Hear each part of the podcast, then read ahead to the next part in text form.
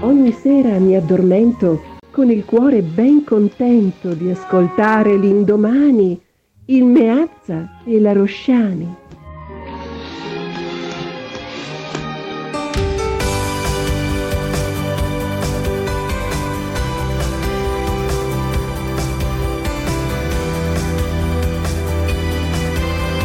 Due di denari, perché i nostri soldi sono una cosa seria.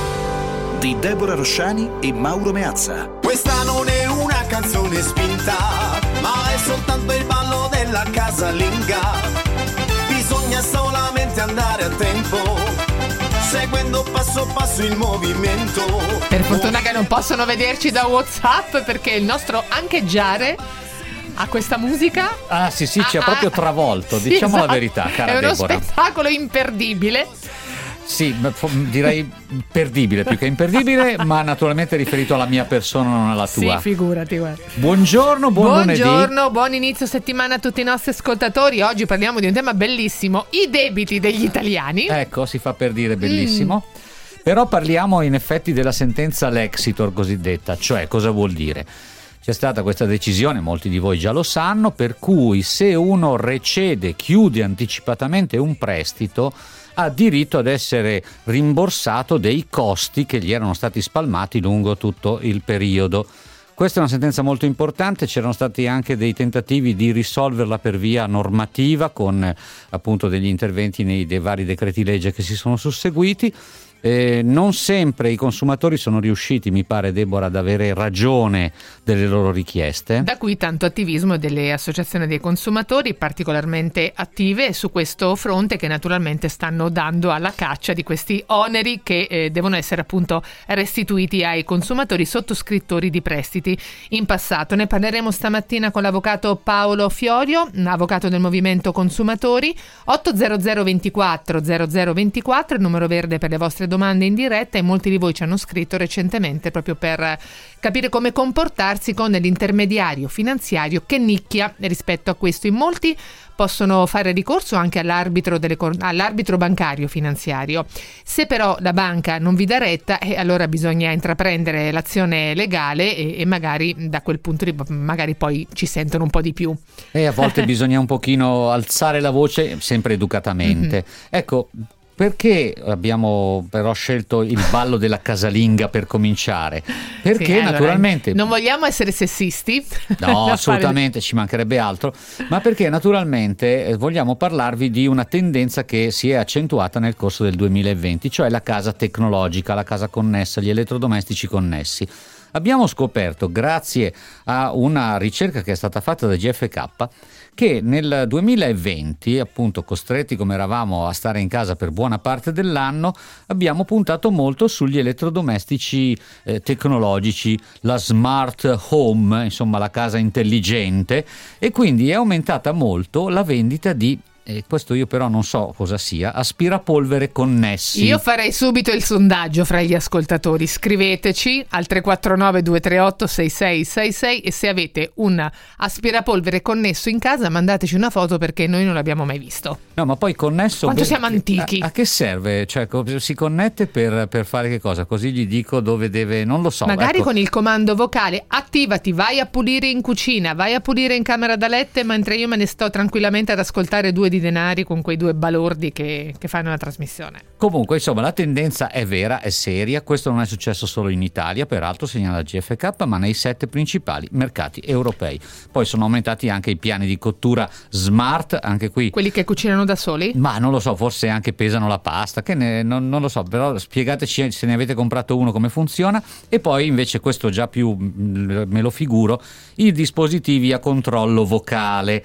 Cioè quei dispositivi che consentono di parlare con le varie tecnologie della smart home, però lì su quello già alcune cose si- ci sono, sono liberamente disponibili, sono facilmente disponibili, come non so, la caldaia controllata da distanza, eccetera, eccetera. Senti, è già arrivata la fotografia eh, Oh. dell'aspirapolvere, robot che si attiva da remoto, fammelo vedere, aspetta, purtroppo non possiamo farlo vedere agli ascoltatori. Eccolo. Ah, sì, ho capito qual è la piccola piastra praticamente ruotante, che quella che sembra il disco lui. volante, esatto, sì. Io ne ho, Ho anche avuto uno un po' più modesto, naturalmente dovevo attivarlo io. Ma non- era connesso? Cioè Eh no- potevi eh no, attivarlo esatto, dalla radio. Era connesso dire. con la mia mano quando lo accendevo. Vabbè, allora eh, non era di ultima generazione e evidentemente non, ave- non eri tu parte di questo più 43% che è stato registrato. Io confermo che siamo veramente due ignoranti perché qua tutti sanno qual è l'aspirapolvere connesso. Ecco, Ah. sono connessi perché. Eh, aspetta, che qua, mannaggia, stanno, stanno arrivando talmente velocemente i messaggi che non riesco ad aprirli. Vabbè, li leggiamo dopo. E ci dicono anche se aveste sentito le trasmissioni di Pagliarini, sapevate di che cosa stavate parlando. Ciao Enrico, che sta Eh, di là in redazione. e purtroppo Enrico stamattina doveva fare il giornale radio e quindi non ci poteva dar retta e così noi abbiamo cercato di fare un po' anticamera da lui ma eh, evidentemente non aveva tempo Eccolo, eccolo, noi. guarda, subito si è materializzato in redazione. Lo sai che cos'è l'aspirapolvere connesso? adesso va Certo, eh, guarda, mi, guarda- mi sta guardando anche per ma come non lo sai, ma sei proprio veramente un'arretrata. vabbè allora eh, Pagliarini stai lì stai pure lì con Pietro La Corte questa mattina in Date regia anche una pulita in, re- in regia, va. con l'ottimo Danilo Di Trani restate connessi pure voi non solo gli aspirapolveri perché adesso vi diamo la situazione dei mercati da qui a tutta la settimana Meteo Borsa Meteo Borsa. Allora salutiamo l'amico Antonio Cesarano, Chief Global Strategist di Intermonte Sim. Buongiorno e ben trovato. Buongiorno a voi radioascoltatori. Come siamo messi con eh, l'aspirapolvere connesso a casa sua? Beh, eh, ce, n'è, ce n'è molto bisogno, le pulizie non sono mai abbastanza. Allora, qua tutti sanno che cos'è, tutti hanno la tecnologia adatta in casa loro, bene, siamo contenti appunto che... Eh, ma allora è vera la ricerca per cui sono aumentate effettivamente le Pazzesco, vendite di questi guarda. aspirapolvere connessi. Eh, vabbè, invece per eravamo noi che, non la- eravamo connessi. Un po', un po' più indietro la cottura smart, ci piace ancora impastare e cucinare appunto delle cose buone naturalmente con le nostre belle manine. Antonio Cesarano, allora l'apertura di borsa della settimana è abbastanza piatta direi, senza infamia e senza lode, le prestazioni degli indici continentali. Abbiamo una settimana ricca di eventi, intanto le trimestrali che saranno diffuse dei big della tecnologia, oggi inizia Tesla, che è un po' big della tecnologia, ma non solo, per la verità big da tanti punti di vista. E poi in settimana comunicheranno i risultati Apple, Amazon, Google, Facebook, Microsoft, Visa, Boeing, Mastercard e chi più ne ha più ne metta, ma anche dal punto di vista macro. Ci sono molte statistiche importanti. Ci faccia lei la sua agenda preferita dei temi della settimana. Sì, dunque abbiamo iniziato oggi con l'indice IFO che sintetizza un po' l'umore degli, eh, dei- degli imprenditori in Germania che ahimè in termini di aspettative ha un po' deluso, si vede un po' l'effetto delle chiusure, contagi, ancora una partenza ancora non al ritmo pieno per quanto riguarda i vaccini. In settimana avremo la presentazione del secondo piano di Biden il 28 di aprile, eh, importante per verificare in qualche modo, lì c'è eh, l'ipotesi di incrementare le tasse eh, sui più ricchi negli Stati Uniti, un'ipotesi che già ha fatto molto discutere nel Mhm. corso del fine settimana. Ha Poi fatto solo discutere però, perché in borsa in realtà l'effetto è stato piuttosto limitato, direi. Sì, perché eh, in borsa c'è un po' quasi la riserva mentale che eh, in realtà poi nella discussione al congresso si arrivi ad un livello di tassazione più basso, un po' è come dire, eh, Biden eh, sta facendo un po' il napoletano di turno, prova a, eh, per- presentare un incremento molto forte delle tasse sapendo che poi dovrà mediare probabilmente con i repubblicani. Detto questo ci il- ci, ci sono poi le, le pubblicazioni dei PIL primo trimestre negli Stati Uniti e in, in area euro, oltre all'inflazione preliminare in area euro, temi molto importanti e ovviamente poi il piatto del giorno abbiamo il recovery plan che sarà presentato da Draghi oggi alla Camera, che è molto importante anche per la decisione poi della prossima agenzia di rating venerdì sera DBRS che ricordiamo ha outlook negativo sul debito italiano, non è, non è escluso una sorpresa positiva. Tra l'altro, appunto, venerdì veniamo dalla conferma del nostro rating BBB, tripla B sull'Italia da parte di Standard Poor's. Sembra che, diciamo così, finora la nostra reputazione sia buona, ecco, presso le agenzie di rating. Sì, eh, Standard Poor's si è espressa per adesso senza avere in mano quello che è un po' il recovery plan. Le prossime agenzie di rating avranno anche i dettagli che insomma verranno forniti. A questo punto Draghi entro il 30 rispetto ai termini presenterà il nostro piano di resilienza e recupero alla Commissione europea e quindi le prossime agenzie a partire da DBRS venerdì prossimo e poi il 7 maggio Moody's potranno decidere diciamo con qualche dato in più e quindi ripeto potrebbe esserci qualche revisione positiva dell'outlook, cioè delle prospettive future delineate più che del rating, però già questo sarebbe un buon viatico. Senta, um, stavo monitorando quello che sta succedendo in Asia. Le borse cinesi chiudono la seduta in rosso, anche se avevano aperto diversamente. Ma quanto ci dobbiamo preoccupare della situazione pandemica in India in questo momento? Che tipo di ripercussioni potrà avere sui mercati finanziari? Perché parliamo di un'economia assolutamente molto vasta e in termini eh, di prospettive anche molto promettente. Eh, L'India appartiene a quella rosa dei paesi che in passato definivamo BRIC o BRICS, quando ci abbiamo aggiunto anche il Sudafrica ad un certo punto, eh, però insomma sembra che in questo momento eh, la situazione lì sia mh, davvero allarmante. Dal punto di vista dei mercati, quanto questa situazione preoccupa gli operatori finanziari?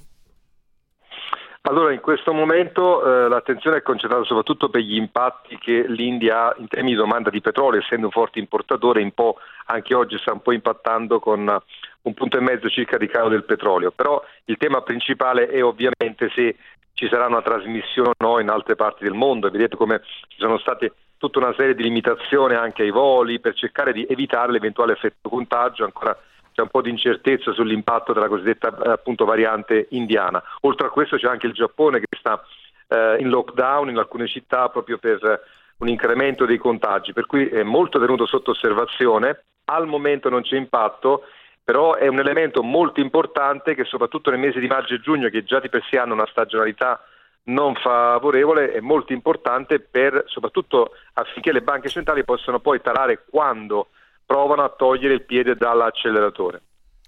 Allora, a parte che nostra, il nostro parallelo, il fatto che lei abbia detto Biden fa il napoletano, ecco, insomma esatto, già qualcuno vo- ci Ce la vuole argomentare perché, Cesarano. Perché... Allora, il senso era, adesso io non voglio fare l'avvocato del, del, del, dottor Cesarano che non ne ha certo bisogno, ma il senso era che Biden fa un po' il furbo, cioè mm, spara molto alto e poi invece per spera che il congresso... Eh gli trovi una, un livello più accettabile di tassazione, dopodiché dirà che insomma io avrei anche fatto diversamente, ma per carità, come si dice a noi, poi il Parlamento è sovrano mm. e quindi che devo fare? Tra l'altro posso dire che parla, mh, mm, come dire, Cesarano in termini territoriali con cognizione di causa, perché l'accento un eh, pochino di Cesarano si sente.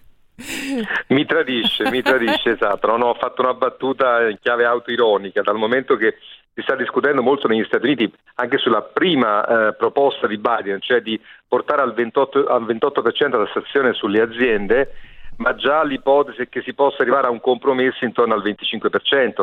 Quindi è probabile che le proposte di Biden, che ben vengano, sono anche in fase, cioè sono anche in ottica eh, redistributiva, visto che c'è una sperequazione molto forte in temi di tassazione negli Stati Uniti tra aziende, individui e soprattutto poi tra la fascia più ricca e la fascia meno ricca eh, quindi eh, le proposte molto forti, l'incremento molto forte, potrebbero però poi eh, risultare in temi di approvazione finale di piani che si attendono entro luglio.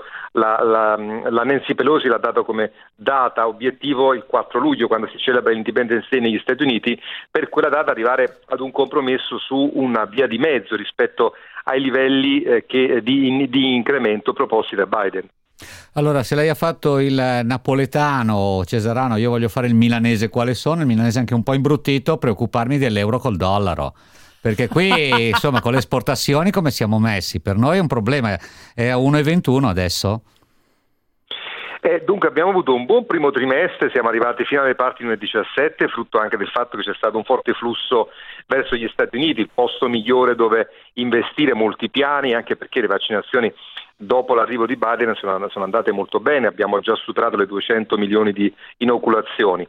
Poi in questa fase, che, tra il primo e il secondo trimestre, stiamo avendo questo recupero dell'euro.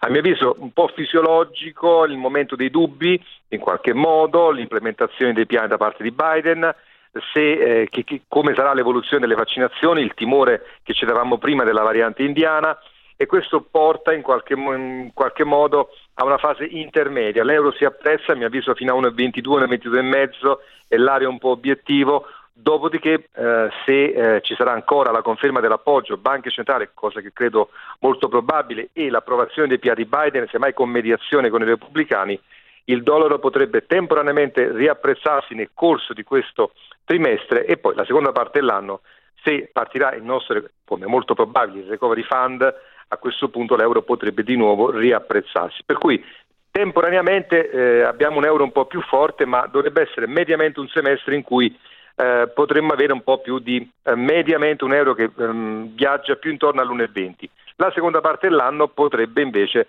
di nuovo l'euro recuperare perché arriva anche il recovery fund che in qualche modo riporta l'attenzione sulle prospettive dell'area euro. Grazie, grazie ad Antonio Cesarano, Chief Global Strategist di Intermonte Sim e noi adesso, cara Deborah, sì. andiamo al giornale del risparmio Sappi o che dobbiamo... que, que, quell'aspirapolvere là che funziona, quello sì, intelligente, quello esatto, se il wifi va in tilt in casa, la tua casa non la pulisce nessun altro, è solo l'olio di gomito funziona. Quindi bisogna tornare a casa. Ecco, diciamo e... che in molti si stanno lamentando di questo, che quando il wifi in casa è fuori uso eh, anche le pulizie lo sono. sono incerti del wifi per così dire. Andiamo Pietro, andiamo col giornale radio del risparmio. Ta-na-na-na, na-na-na-na, amore, i soldi. Ta-na-na-na-na. Abbiamo scelto la prima notizia tratta dal Sole 24 Ore. Prego, Mauro. Eh sì, il Sole 24 Ore di oggi che ci informa sulle richieste di eh, uscita dai debiti per consumatori e mini imprese. E abbiamo in realtà queste due notizie che riguardano per diversi aspetti la legge 3 del 2012. La cito così perché ne sentite parlare spesso qui a Due di Denari, è la legge appunto che deve proteggere dal sovraindebitamento, deve consentire l'esdebitamento, specialmente per quanto riguarda i consumatori, le persone fisiche e le piccole imprese. Oggi sul Sole 24 Ore Valentina Maglione e Bianca Lucia Mazzei ci informano che sono cresciute, stanno crescendo le domande da parte dei piccoli appunto, perché lo possiamo facilmente immaginare, la crisi economica e anche un certo allargamento della platea, perché è stata rivista parzialmente questa legge del 2012 e la platea per, che può ricorrere a questa legge è stata estesa, ebbene in questo modo risultano già in aumento le istanze di composizione sul territorio. Non abbiamo ancora dati nazionali, spiegano le due colleghe, ma dagli organismi che sono attivi in sede locale sappiamo che una crescita, ad esempio a Milano nel primo trimestre del 2021, 36% di richieste in più rispetto allo stesso periodo del 2019. Agli organismi di composizione delle crisi dell'ordine dei commercialisti le domande tra gennaio e marzo sono già un terzo di quelle pervenute in tutto il 2020. Ma sulla legge 3 del 2012 abbiamo anche un'altra notizia che viene dal mondo bancario. Eh sì Mauro, perché se il default, il default se lo conosci lo eviti. Certo, certo. In realtà questo è il titolo che è stato dato ad una campagna informativa promossa dal Movimento Difesa del Cittadino insieme all'Unione per la Difesa dei Consumatori in collaborazione con una grande banca italiana, con Unicredit. È un progetto che si inserisce in un percorso che vede le due associazioni impegnate da anni nella diffusione di una cultura di informazione e assistenza finanziaria nonché impegnate anche nella consulenza sui temi del sovraindebitamento e dell'esdebitamento del quale parlavamo poco fa e quindi tutto ciò che è contemplato dalla legge 3 del 2012. Un progetto che vuole sensibilizzare i cittadini rispetto alle novità introdotte dalle nuove disposizioni europee in materia di classificazione delle controparti inadempienti. Vi ricorderete, ne abbiamo parlato anche qualche settimana fa a due di denari, abbiamo parlato della novità che mh, mm, eh, si riferisce alla possibilità eh, essere classificato cattivo pagatore nel caso in cui il conto corrente viaggi in rosso per un, per un periodo un po' più lungo del previsto. E allora c'è ehm, una nuova regola appunto per la definizione di controparte inadempiente introdotta dall'autorità bancaria europea che vuole proprio uniformare i comportamenti degli istituti di credito dei paesi europei prevedendo l'applicazione di criteri mh, rigorosi. Basteranno arretrati di pagamento sconfinamenti protratti per oltre 90 giorni consecutivi di importo superiore a 100 euro per i privati e 500 euro per le imprese e superiori eh, all'1% delle esposizioni totali per essere classificati inadempienti.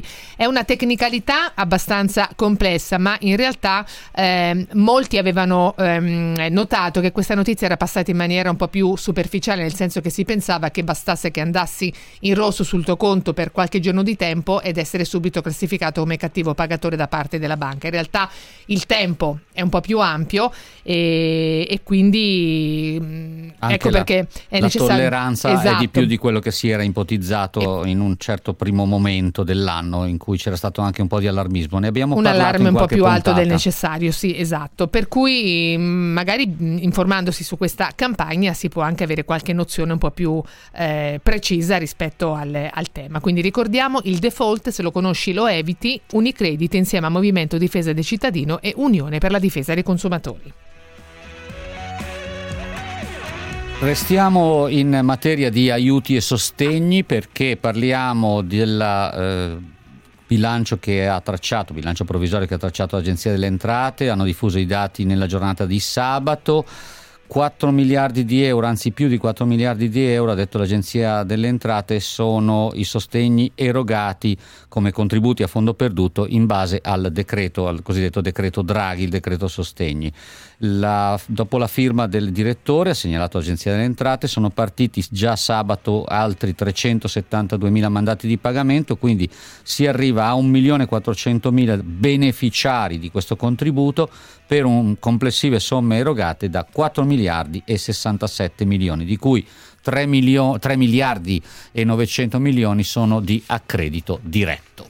Volevamo poi segnalare, prima di andare in pausa, che domani c'è un digital event promosso dal Sole 24 Ore che vogliamo segnalare perché si parla di consulenza finanziaria, un tema che noi affrontiamo spesso qui a Due di Denari per capire qual è il miglior consulente che serve alla famiglia italiana alle prese con la gestione del proprio eh, risparmio, che naturalmente in questo periodo, segnaliamo più volte, viene anche finalizzato in maniera non proprio corretta a giudicare dalla eh, liquidità che c'è sui conti correnti degli italiani. Ma in questo evento di domani, che è promosso insieme ad Assoreti, cioè l'Associazione delle Reti di Consulenza Finanziaria Italiane, si parlerà del risparmio degli italiani appunto come leva da utilizzare per aiutare paese e famiglia a costruire un futuro sostenibile. Verrà presentata anche una interessante indagine condotta da GFK Eurisco ehm, eh, su tutti questi argomenti. Appunto, eh, la domanda portante dell'evento sarà la consulenza finanziaria può essere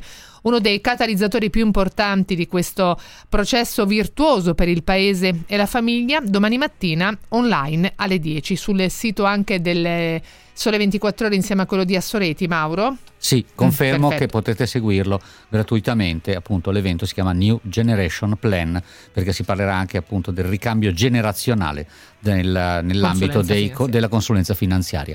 Cara Deborah, in perfetto orario, cioè proprio allo scoccare del trentesimo minuto, io ti direi di aggiornarci sulle borse. I vostri soldi spendeteli, ve lo dice un genovese.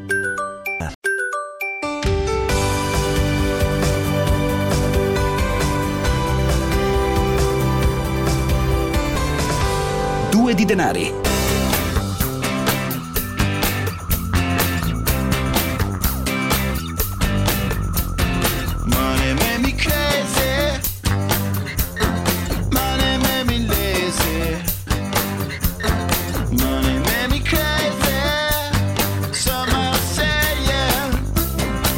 Aspirapolvere connesso. Vabbè, a parte il nome strambo, dai su, sono quei dischi rotanti che viaggiano sul pavimento. È una gran cosa, pulisce bene, ti toglie molto lavoro, ogni tanto parte, gli ha dato anche un nome, Pablito, lui parte, fa il giro in casa.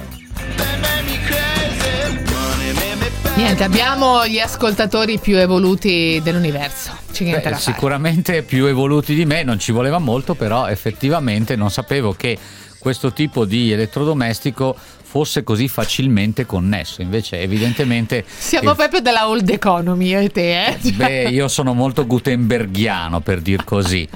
Però va bene, è il momento allora di fare due cose secondo Sì. me Deborah. La prima è ricordare il tema che andiamo ad affrontare perché è un tema molto delicato, molto importante.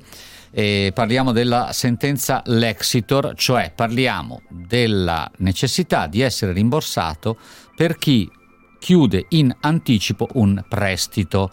È una cosa che è stata chiarita da una decisione della Corte di Giustizia dell'Unione Europea e che per così dire fatica un po' a diventare moneta corrente nella nostra economia, non, non dico tanto nel nostro ordinamento normativo, ma proprio per qualche momento così recalcitrante da parte degli istituti di credito e di quelli che appunto erogano i finanziamenti. Cosa sta succedendo? Se volete dircelo, 800 24 0024 per raccontarci se avete questo problema, avete provato, siete riusciti, non siete riusciti, potete anche scrivercelo naturalmente come al solito al 349 238 6666 sms o whatsapp che sia. Eh Prego certo, Deborah. anche perché bisogna capire se eh, questa mh, novità, che in realtà non è tanto una novità perché questa sentenza, se non mi ricordo male, è del 2019, Del settembre riguarda 2019. esatto tutte le forme di prestito sottoscritte in passato o solo alcune categorie, alcune fattispecie. Un'altra precisazione che volevo fare, Mauro, perché non appena abbiamo citato questa circostanza subito si sono scatenati gli ascoltatori e questo ci impone di occuparci subito domani dell'argomento conto in rosso e le nuove regole eh, europee. Allora si va in default con la banca, per così dire, solo se si sconfina per un certo importo e per un lungo periodo di tempo. Non è che se io vado in rosso di 100 euro solo per la giornata di domani e dopodomani eh, subito rimpinguo il conto corrente e entro nella ehm, come dire, categoria dei cattivi eh, pagatori. Eh, in realtà la regola è più complessa, ma in passato, come abbiamo ricordato anche con Mauro, in passato, nel recentissimo passato, diciamo che si è creato un po' più allarme del necessario su questa novità. E allora ehm, basteranno arretrati di pagamento, sconfinamenti protratti per oltre 90 giorni consecutivi di importo superiore a 100 euro per i privati e a 500 euro per le imprese e superiori o pari all'1% delle esposizioni totali per essere classificati come inadempienti e quindi in default, per cui, come dire, la situazione problematica deve essere protratta a lungo. E, e poi non è detto che nel frattempo si risolva, naturalmente, se la banca ci viene incontro e soprattutto ci informa tempestivamente del fatto che siamo in una situazione così di bilico. Però se questo, come sto vedendo da WhatsApp, genera già molte domande da parte vostra, noi prontamente domani organizzeremo un piccolo approfondimento su questo. E adesso invece approfondiamo la sentenza Lexitor con Paolo Fiorio, che è avvocato del movimento consumatori. Buongiorno, bentornato a Due di Denari, avvocato Fiorio. Buongiorno a voi e a tutti gli ascoltatori. Allora, ancora su Plus sabato scorso, la collega Federica Pezzati scriveva che i tribunali via via stanno dando ragione agli, ai ricorrenti, ai consumatori che non si vedono rimborsati adeguatamente come da decisione della Corte di Giustizia europea e quindi devono ricorrere al giudice, il quale normalmente, almeno così riferisce la collega Pezzati, dà ragione a loro. È questa veramente la situazione, Avvocato Fiorio, cioè eh, c'è una sentenza, più o meno cioè, si è chiarito che tutti i tipi di costi vanno eh, rimborsati al consumatore che aveva contratto il prestito, però, però mh, qualcuno storce un po' il naso, fa orecchie da mercante, insomma scelga lei il modo di dire che le sembra più adeguato. Ma sì, la situazione è questa. Eh, il, eh, I consumatori per anni hanno, quando hanno estinto i prestiti, ottenevano esclusivamente in restituzione gli oneri recarri, non tutti gli altri oneri upfront come le spese di istruttoria e le commissioni di intermediazione. Avvocato, come, come è posizionato rispetto alla cornetta del telefono? Perché la sentiamo un po'. Ah, ecco. Se, Mi avesse, se, se ha l'auricolare lo dovrebbe togliere gentilmente, No, grazie. no, sì. sono, sono col telefono senza auricolare. Perfetto. No, sì. e, e dicevo, dopo eh, la, la sentenza della Corte di Giustizia ha riconosciuto la rimborsabil- rimborsabilità di tutti gli oneri. Alcune, alcune banche eh, hanno iniziato a restituire anche sulle estinzioni passate quanto dovuto, molte altre eh, sono recalcitranti e i tribunali, dopo alcune prime sentenze contraddittorie, oggi stanno chiarendo che questa sentenza si applica a tutti i consumatori che abbiano sottoscritto contratti di prestito, eh, di prestito al consumo a partire dal 2010. Quindi Tutte le forme di prestito, avvocato Fiorio, quindi perché io mi ricordavo che eh, fosse particolarmente eh, rilevante la casistica della cessione del quinto dello stipendio.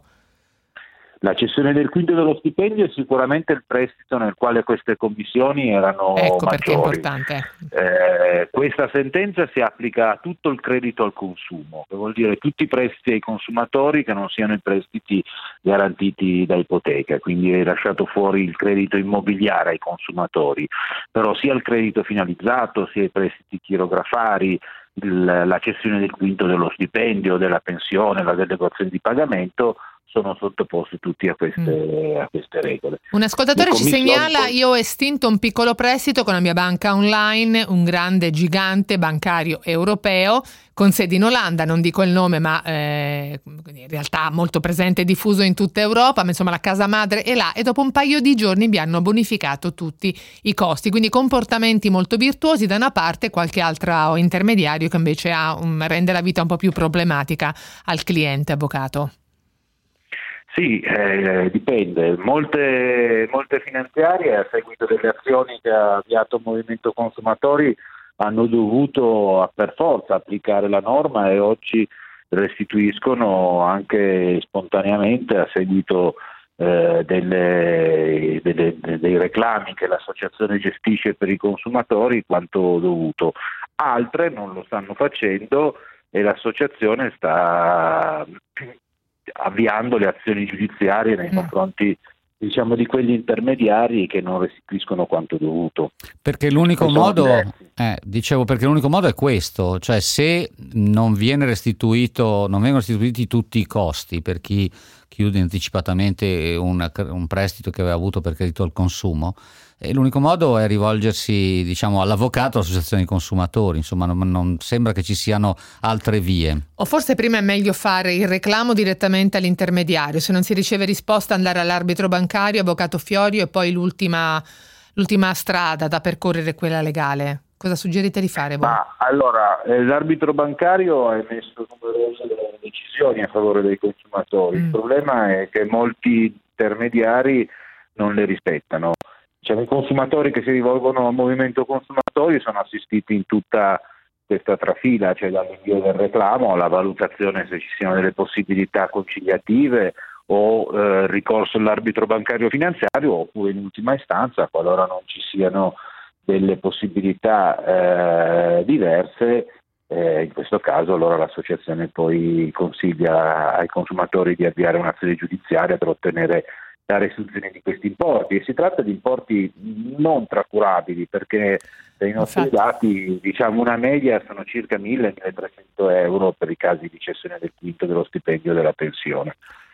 Eh. No, e tra l'altro poi magari una persona che eh, ha chiuso un prestito anticipatamente non conosce neanche queste informazioni, non sa di essere nel diritto di poter chiedere questi oneri appunto sostenuti eh, in maniera eh, non corretta. Se la banca mi concede un prestito, c'è un ascoltatore che ci scrive su WhatsApp, facendomi eh, pagare un forte preammortamento come rata zero da pagare subito, non capisco bene la domanda, posso chiedere il rimborso se estinguo in anticipo? Avvocato Fiorio ci aiuta ad orientare. Allora, eh. se si estingue in anticipo quello di cui si può ottenere il rimborso sono quegli oneri, che siano gli interessi o che siano le altre commissioni per il periodo successivo all'estinzione, cioè per un periodo nel quale il consumatore non beneficia, non gode della, del credito e quindi non deve pagare né gli interessi e la Corte di Giustizia ha detto non deve pagare nessun'altra spesa, per cui le spese vanno tutte riparametrate proporzionalmente alla durata del, del prestito. Adesso sulla vicenda del preammortamento forse bisognerebbe capire mm. più nello specifico di cosa si è trattato. Spesso, come dire, nel periodo di preammortamento ci sono degli interessi diversi da quelli poi del, che vengono applicati durante il piano di ammortamento. Bisognerebbe capire il caso del concreto. Allora ci fermiamo perché diamo le informazioni sulla viabilità, poi torniamo perché volevo chiederle quanto si può andare a ritroso, cioè la retroattività di questa decisione per chi magari ha già estinto, ha già chiuso in anticipo il suo prestito, però tutto questo lo diciamo dopo il traffico. Comunque Miss Kay non che negò e vorrei sentire tanto il traffico.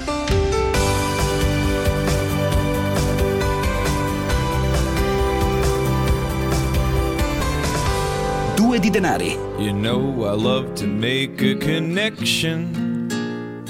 I love to conspire and steal. Ma se mi spetta di diritto non devo chiedere, e allora, ah, allora anche le banche non devono aspettarsi nulla di diritto da me che mi chiedano ogni volta, dice Luca. Sì, effettivamente arriva una pronuncia eh, che ha la sua origine dalla dall'attività della Corte di Giustizia europea? Perché non ci si adegua in automatico ma si deve attivare il, il consumatore? Bella domanda, Avvocato Fiorio. Che ne pensa? Avvocato? Sì, ecco. Ecco, No, ha sentito dicevamo- quello che stavamo chiedendo? No, L'ascoltatore... no, non ho sentito perché mi sono ricollegato in questo momento, c'è stato un problema di linea. Abbiamo avuto un blackout. Allora eh, le riassumo: un ascoltatore dice: eh, Scusate, ma se mi spetta di diritto, perché devo chiederlo? Cioè, me lo- mi deve essere dato e, e basta. E però non è così. Forse, chissà, si pensava anche che servisse una qualche modifica normativa. Infatti, ci sono stati diversi tentativi, lo riferivamo anche sabato su Plus, di intervenire sul eh, testo unico bancario per ver- modificare questa norma. Forse era quello il motivo per cui qualcuno nicchia. Sicuramente un un tentativo di cui c'è stata sicuramente un- un- molte notizie e alcuni intermediari hanno sperato in un intervento normativo. Devo dire sinceramente non vedo come un intervento normativo potesse intervenire a danno dei consumatori in questa vicenda. Eh, questo perché appunto abbiamo una sentenza della Corte di Giustizia che interpreta una direttiva alla quale dire, gli Stati membri sono tenuti, eh, sono tenuti a rispettare, di conseguenza non sarebbe inammissibile, sarebbe illegittima una norma contraria al contenuto della, della sentenza. Eh, sulla prima parte della domanda si aspetta di diritto, certo, nel momento in cui viene, viene estinto il prestito l'intermediario deve restituire tutti gli oneri non, eh, non goduti per la parte del prestito la quale c'è stata estinzione e, e questo dovrebbe avvenire, però naturalmente avviene non sempre, quindi come in tutti i casi i diritti devono essere poi fatti valere nelle sedi appropriate. Avvocato, spieghiamo un po' meglio la natura di questi oneri perché ne abbiamo distinte due tipologie. I costi di recurring, mm, così almeno facciamo arrabbiare gli ascoltatori che detestano quando utilizziamo il gergo anglosassone, e costi di upfront. Ecco esattamente in che passaggi, in che momento della sottoscrizione del prestito si sostengono queste spese. Si sostengono tutte all'inizio, nel senso che tutte queste spese, tranne gli interessi, vengono detratte dall'ammontare del, del credito che viene concesso al consumatore. Quindi solo le, le spese sono, ad esempio, per quelle recurring, una spesa fissa può essere, so, quella, la commissione per l'incasso della rata o eh, i costi assicurativi.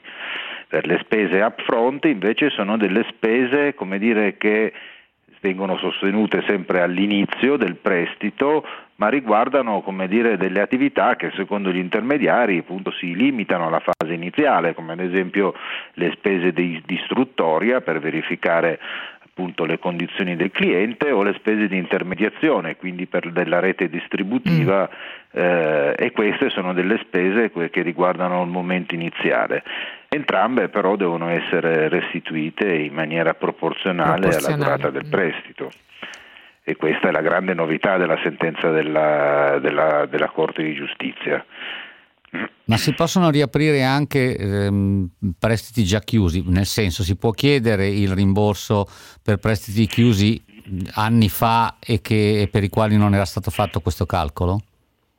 Sì, si può richiedere alla condizione che il diritto non sia prescritto o che non eh, sia intervenuta sulla materia una sentenza passata in giudicato o un accordo transattivo tra l'intermediario e il cliente.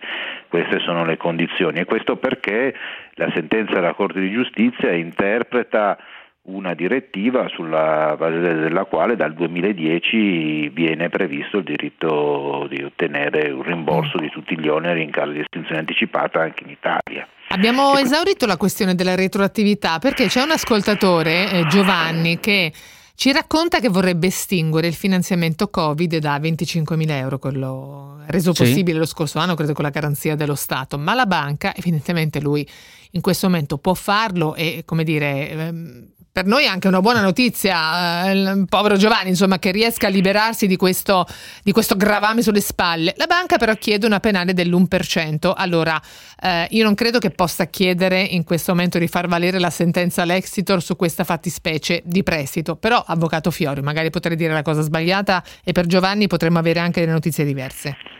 Ma la, la penale, diciamo, l'indennizzo per l'intermediario, questo è previsto sia dalla direttiva che dalla legge italiana, anche nel caso di applicazione della sentenza Lexitor, l'intermediario ha una serie di condizioni previste dalla legge, può applicare una penale che non può superare l'1% o lo 0,5% a seconda della durata residua del, del prestito quindi diciamo, questo meccanismo è previsto diciamo, nel credito del consumo e la Corte di Giustizia ha proprio ritenuto che anche la presenza di questo indennizzo che va a favore degli intermediari giustifichi invece una posizione eh, di, come quella sostenuta per cui debbano essere restituite tutte, eh, gli, eh, tutte le commissioni e gli oneri legati al prestito. Sì, su questo, vabbè, adesso ci porterebbe fuori dal tema che stiamo affrontando adesso, c'è però il discorso che questo finanziamento, se non mi ricordo male, era garantito, è garantito dallo Stato, quindi infatti, cioè... il rischio per l'intermediario mi pare, con, con annessa penale, mi pare un po' così irrisorio, o no, avvocato? Ecco, questo è un caso particolare, sto dicendo appunto che il, l'indennizzo dell'1% è la regola generale nel credito del consumo, non penso che siano regole però queste applicabili alle normative speciali dei prestiti eh, che sono stati concessi esatto, nel, nel, per il Covid. Vabbè. Roberto chiede il, mm, il, come si chiama, la possibilità di eh, essere risarciti sulla base della sentenza Lexitor, vale anche per un finanziamento auto, sì sono prestiti finalizzati, Roberto, sì. da quello che abbiamo capito, sono tipicamente anche dei prestiti che ricadono sotto questa eh, specie. Uh, che cosa dobbiamo dire ancora, Avvocato Fiori, di tutta questa um, operazione credito al consumo dopo la sentenza Lexitor? Ma secondo me è una sentenza, io spero che nel giro di qualche mese, un anno, si possano vedere degli effetti sul mercato di questa sentenza, perché perché la sentenza interviene su un particolare tipologia di oneri, che sono mm. gli oneri di intermediazione. In alcuni settori del credito al consumo, in particolare nella cessione del quinto, la filiera degli intermediari è molto nutrita e questo ha degli effetti dannosi per i consumatori perché comporta dei costi del credito elevatissimi. Se si vedono oggi tassi medi, ci sono dei tassi eh, che, che, oscillano intorno al 13, il 14, il 15% a seconda dei trimestri e sono degli importi altissimi per, un, uh, per prestiti garantiti eh, dalla cessione della, dello stipendio e dalla polizza assicurativa. Diciamo che la sentenza Lexitur dovrebbe rendere più sconveniente o disincentivare l'applicazione delle, delle, delle commissioni di intermediazione e questo noi speriamo che anche grazie al digitale, alla diffusione del digitale consenta un approccio più diretto fra il consumatore e l'intermediario finale e, e questo consente una riduzione del, dei costi del credito e consenta anche una più, più, facile confrontabilità delle offerte e questo per consentire una maggior concorrenza nel settore. Ecco, c'è una, qualche ascoltatore, l'abbiamo già detto, ma forse giova ripeterlo in questo caso, dice ma io vorrei estinguere anticipatamente un mutuo casa. In, per il mutuo casa, cioè per il credito immobiliare, non vale questo tipo di applicazione. È corretto, Avvocato, ce lo può rispiegare? Sì, per il mutuo, diciamo, la, la direttiva che è stata interpretata dalla Corte di Giustizia riguarda il credito al consumo, non è ricompreso nel credito al consumo quelli che sono i prestiti per eh, l'acquisto degli immobili e quindi i prestiti mutu, muti fondiari o muti garantiti da ipoteca. Certo, e poi ribadiamo, avvocato, ecco, mi scusi se la interrompo, ribadiamo che il diritto ad essere eh, risarciti di questi oneri sostenuti vale per chi ha ehm, ripagato il debito anticipatamente, per chi lo ha eh, appunto restituito in termini anticipati, non ha fatto durare il prestito per tutta la sua durata, avvocato Fiore, perché c'è un ascoltatore che ci scrive nel 2010 ho acquistato un'auto, ho fatto un finanziamento, adesso a chi mi devo rivolgere per riavere indietro i soldi? Se si è portato a termine il prestito no, non, si fare, non si può fare questa richiesta. Corretto, è così. Eh. Diciamo, il solo per un'estinzione, ecco non mi veniva il termine, l'estinzione anticipata del finanziamento. Sì, l'estinzione anticipata, quindi il rimborso prima della scadenza del, del naturale del contratto. Eh, vabbè, insomma, allora, tra l'altro la- tutta la controversia riguardava iniziale, quella da cui poi è scaturita la sentenza Lexitor, tre consumatori polacchi. Quindi Eh non sì. è partita neanche dall'Italia, Mauro. Eh no, però poi in Italia bisognerà intervenire forse prima o poi davvero sul testo unico bancario, o no, avvocato? Lei dice "Mh, per adesso basterebbe la Corte di Giustizia. Ma per affermare il principio basta la Corte di Giustizia e il legislatore non può fermarne uno contrario.